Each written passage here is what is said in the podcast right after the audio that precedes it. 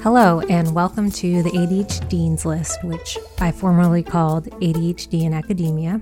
I'm restarting this podcast after a couple of failed attempts and am renaming it because I thought the other name was kind of boring all this time, but I couldn't come up with a better one.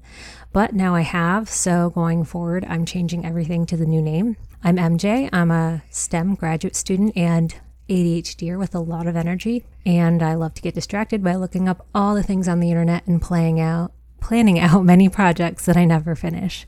I'm making this podcast since I've been in school for forever, pretty much, and have changed my major a thousand times, but I made it through to graduate school twice now. I finished a master's program and I'm now working on getting a PhD.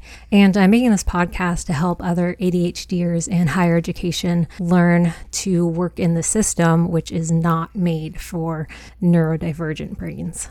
My journey through the system has been difficult to say the least, so I hope to make it easier for others by sharing some of the things that have worked for me. And you can go back and listen to the first episode for a full introduction, but I'm bringing up that information because it's related to what I want to focus on today. The system of higher education is just one of the many systems in our lives that is not ADHD friendly. There are accommodations that can help, but there are a lot of things out of the control of like the disability services that ADHDers can access, and these things that are out of their control, we need to plan around.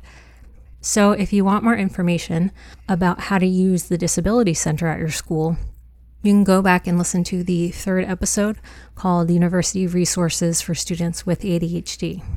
But I'm going to focus on the things they cannot help with in this episode. For example, the entire lecture structure that nearly all courses are done in is not ADHD friendly. And it took a lot of training for me to make sure that I didn't start thinking about other things during lecture and get distracted. So, of course, I have been working on that, but I'm not perfect by any means. Um, but I've come a really long way. And one of the biggest things you can do in lectures is to take notes, which seems like a no brainer. But a lot of students struggle with taking notes, and I think especially neurodivergent students do, um, because it's really difficult to understand exactly what you need to focus on and what is just complementary material in the lectures versus like what you need for the test. But research shows that just the act of taking notes, especially when handwriting notes, is really important in a student's learning process. So if you don't take notes in your lectures, you can start now because that's just one simple thing you can start to do, even if they're not complete notes. So I would say just if you're not taking notes, um, don't stress about it because that can be a barrier to you starting to take notes. And don't worry about writing down exactly what you hear or anything like that. Just start by taking notes. Just knowing that the act of just handwriting notes will help you learn the material, no matter how well you're taking those notes or how perfect they are, or if you can even read them later, uh, which would be nice. But if you're not taking notes, just start out at like a really low place so that you don't get too overwhelmed and discouraged because I think a lot of students do that. Um, and another thing, if you are worried about taking down exactly what you need to know and that is not a barrier for you, then you should look into getting accommodations to the disability services if you haven't already, because then you'll be allowed to record lectures. And you can probably record lectures anyway, even if you don't have accommodations. But if you aren't getting accommodations at this time, you can also very likely record the lecture anyway just by asking the professor or if that is a barrier for you as well, which I know it used to be for me, um, you could probably just record the lecture on your phone, sit in the front, and put your phone face down on the desk. And I know that some professors may not necessarily like that, but I feel like as a student with a neurodivergent brain, even if your access to getting accommodations has been limited for several reasons. This is one way that we can even the playing field. So I would say that this is something that you can do to advocate for yourself if you're still waiting for an ADHD diagnosis and just to kind of do it under the radar because it's honestly something that helps a lot. And I know that uh, that may not be necessarily like the most um, correct thing to say, but it's the truth. It helps. And this is a diagnosis that is not easy for several people to get, even if they suffer from ADHD and other and other diagnoses, uh, mental health diagnoses that are not easily diagnosable, especially in certain populations, like women uh, for ADHD, for example. And so if you're still waiting on diagnosis or if you just can't like afford to go get diagnosed too like there are many barriers to that. So i would say like don't feel bad if this is something you need to do kind of in secret. If you don't want to um, talk to the professor or if you're nervous to that i think this is perfectly reasonable thing to do. I would just say if you do record the lecture without your professor's permission not to share it with anyone. And while i'm still on the topic of note taking uh, another thing to keep in mind is that you can always ask the professor afterward if you had anything that was unclear regarding the content in the class. If you go back through your notes afterward and look at what you have written down and highlight the things that you thought the professor was really focusing on, oftentimes they will say things like, You need to know this, or You need to memorize this for the exam. Don't think that they're joking about that. I've had super smart uh, individuals in my class not memorize certain things that the professor said to memorize. Just um, silly kind of things that you need to know just to answer questions, kind of like a language, like learning words or whatever. So definitely listen to that feedback from the professor. Make stars and notes in your notebook when they say those things. And if you don't get all the information that you need during the class section, you can go back and ask the professor. They should have office hours and if they don't, you can always, if you can't make it to their office hours, you should be able to schedule an appointment with them as well. Um, and if you have any trouble with your professor, I've, this has happened um, to me in the past. I've taken so many classes, so it's, of course it has. But where professors kind of will say something like, "I already, I already explained that," or "I mentioned that already." Um, I would say to kindly ask them to explain it again because that's their job, right? So I, I, do unfortunately think there are professors out there. I don't think there are a ton, but I do think there are professors out there that may not really like teaching or know how to teach. Um, and that's an issue because you actually don't need a teaching certificate to teach in college, which is kind of ridiculous because you do to teach in every other um, grade level, right? So it's interesting, but there are professors out there that genuinely don't know how to teach. And so giving them that feedback is also important for them to learn how to teach better and for their future classes as well, because they will hopefully take that into consideration.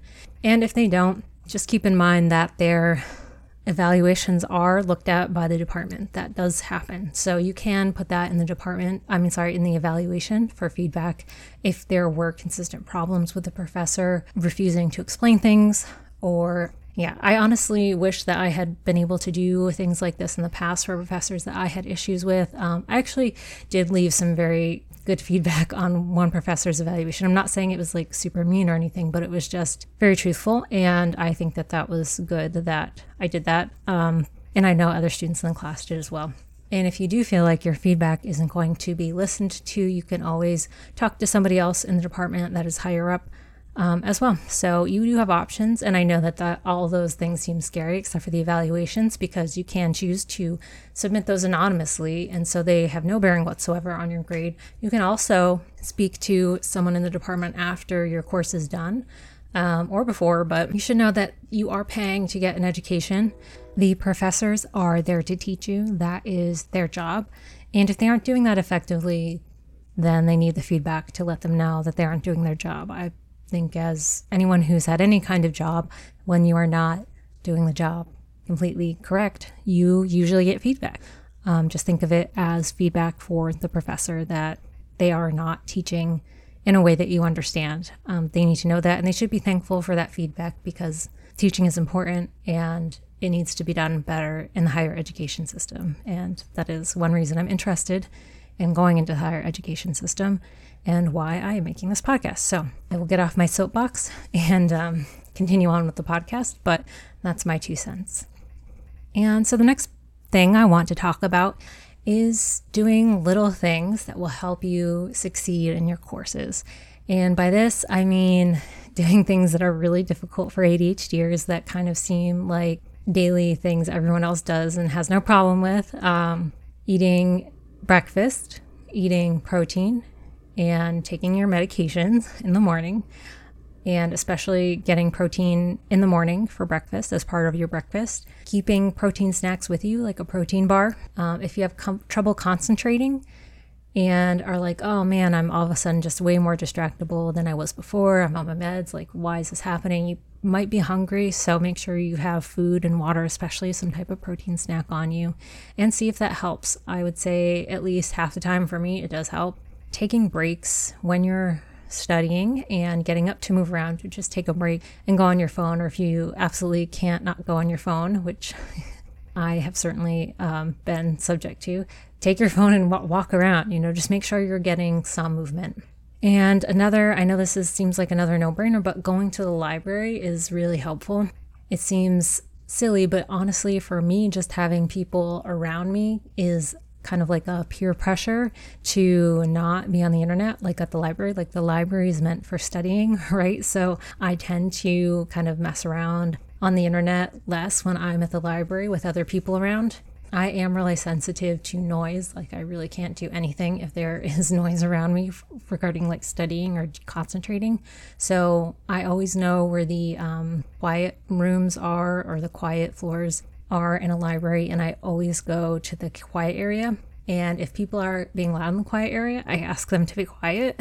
so I'm that person in the library, but I definitely advocate for other people that really can't study with noise to do that as well. And I just will say it like as nicely as possible that, oh, hey, I'm studying here. I really have a trouble concentrating with noise. Um, and this is a quiet floor, which you like mind being quiet, or if you're going to do group work, go to a different floor or whatever. So, and I also recommend asking earlier rather than waiting for them to be quiet because I'm usually the longer I wait to ask somebody to be quiet, the ruder I get. So, I've definitely started asking really early on if if I know that it's going to be an issue.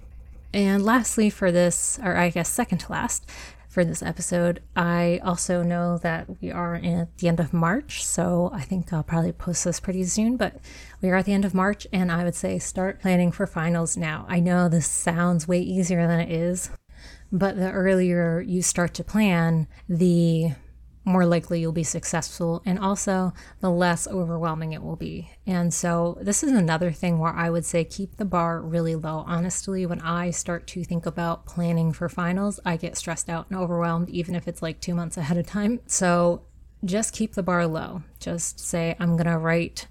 You know, whatever way you pl- you use for studying can be different for the class you're working in, but I'm just going to write 10 note cards today, or I do note cards on digital note cards. I'm going to make 10 digital note cards or even five or just like one, whatever gets you in the door to actually start working on your finals, anything you can do. It's kind of like the handwriting notes thing. Like if it's not something you've done in the past, just start really low and remember that anything is better than nothing. And I know we try to talk ourselves out of that. Sometimes we'll be like, oh, I just wasted that time. Like I don't even remember doing that. And I didn't plan well enough. That didn't even matter. It always matters. Like don't let yourself talk to yourself like that. It's not true starting these habits always matters. Starting this habit now and getting better, a little bit better at it later, makes it matter. Starting this habit now and remembering like one thing from what you studied and getting one more answer on the final correctly matters. Like these things add up. So just keep that in mind. And it also matters that you're taking the time to invest in yourself for this, right? I would also say and something to make this easier is using accountability buddies or accountability buddies. You can do that if you have someone or several people in the class that you trust that you will sit with and not talk to about non class work. Because whenever I have friends in the class and I try to do study groups, I tend to not study. So, usually, someone that you're not super well acquainted with is best. And maybe even somebody that you know is doing well in the class, that would be great. But of course, that's not always going to happen. Another way you can do this is online. So there are websites where you can kind of do like a co-working thing. So like FocusMate, for example, I use FocusMate all the time. I don't think I would have gotten my master's degree without FocusMate. It's uh, a really great tool. So keep that in mind and also research your own tools that other ADHDers have talked about and used and look those up and see if they'll help. Okay, last thing I want to talk about is not to be afraid to get outside help. So I've already talked about reaching out to your professor to ask questions. Absolutely, your professor should be there for you to ask questions through email, in person, whatever. Uh, maybe meeting through Zoom, whatever, they should be available for you. If you're not, if they're not, that's an issue. Um, you should be able to email them if you can't make it to their office hours to set up a different time. Oftentimes, students ask questions after class or before class, so keep that in mind that your professor should be available for you. If you have TAs in the course, they should be available to you similarly as the professor, perhaps not as much, but they don't get paid nearly as much, but um, they should still be available to you. There are also tutors for a lot of subjects in the tutoring center or like writing help in the writing center. Tutors for me in the past have been so helpful. And I went to, for chemistry, for example, chemistry is a hard class. I took a lot of chemistry and I went to tutoring every single week. And um, I just made sure I had the same tutor. Actually, was really helpful. I had the same tutor every time. I got to know them. And um, it was just really great to have that help. So, the basic message for all of this is that there are things that we need to be proactive about as ADHDers, especially because the system, like I mentioned, is not made for people with our types of brains. And so it stinks that we have to do this, but it is something that helps a lot to even the playing field. And getting accommodations is a big one, but also there aren't accommodations for these things, extra things that we need to do when we need to do well. So just keep that in mind that advocating for yourself to get these ex- the extra help from professors, TAs, tutors, recording your your lectures, taking notes, getting accountability buddies, starting to prepare for the final early finals and even midterms. I know they're over by now, but preparing for those things as early as possible, going somewhere where you have that extra accountability, like at the library or with an accountability buddy, and just finding other ways that work for you. Like if these things I mentioned aren't something that will work for you, what is? You know, don't just try to do the same thing over and over that you've been doing that doesn't work, where you constantly get distracted or don't understand your notes or whatever, and you're not getting extra help. I know it's easy to let things slip by until the very end, but the um, even the very end, like so you can even ask for help, even if it's like the, the night before or whatever, emailing your professor or your TA or whatever just to see if they respond. Like I've I've been a TA and I'm always up at like midnight. So if someone emails me, I will re- very likely respond because I'm always checking my email like right before bed. So just keeping that in mind, like you don't know when someone will respond to you. You don't know how they'll respond to you. Like if you ask if you can record lectures. So sometimes you just have to ask and or have to reach out. And I think that's a big barrier for a lot of us with ADHD because we're already feeling so much shame for not being able to do things, quote unquote, as normal people like the neurotypicals do. But this is the system that was built for them. It wasn't built for us. So we don't have to feel shame about that because we can't control the way that our brain works. And we're just trying our best to make the system that was built for someone else's brain work for us. And if that means needing to get extra help or perhaps being um, a little bit of a squeaky wheel in the system that isn't made for us, like that's totally logical and reasonable and is something that will help us succeed as much as neurotypicals, which we have every right to do. Okay. That is all that I'm going to say for this episode. Thank you for joining me and Hopefully, I will come out with another episode very soon. I'm planning on trying to do this a lot more con- consistently, but I do plan on showing up imperfectly, which is also okay. So, if I don't come out with an episode every two weeks like I hope to, um, I just hope to maybe come out with it the next week. Anyway, I encourage everyone to show up imperfectly and to advocate for themselves and to succeed in the system that we're forced to be in with the brain that we have, because we have every right to do that. Thank you to Avocado Junkie for the intro and outro music that I'm using for this podcast. And thank you all so much.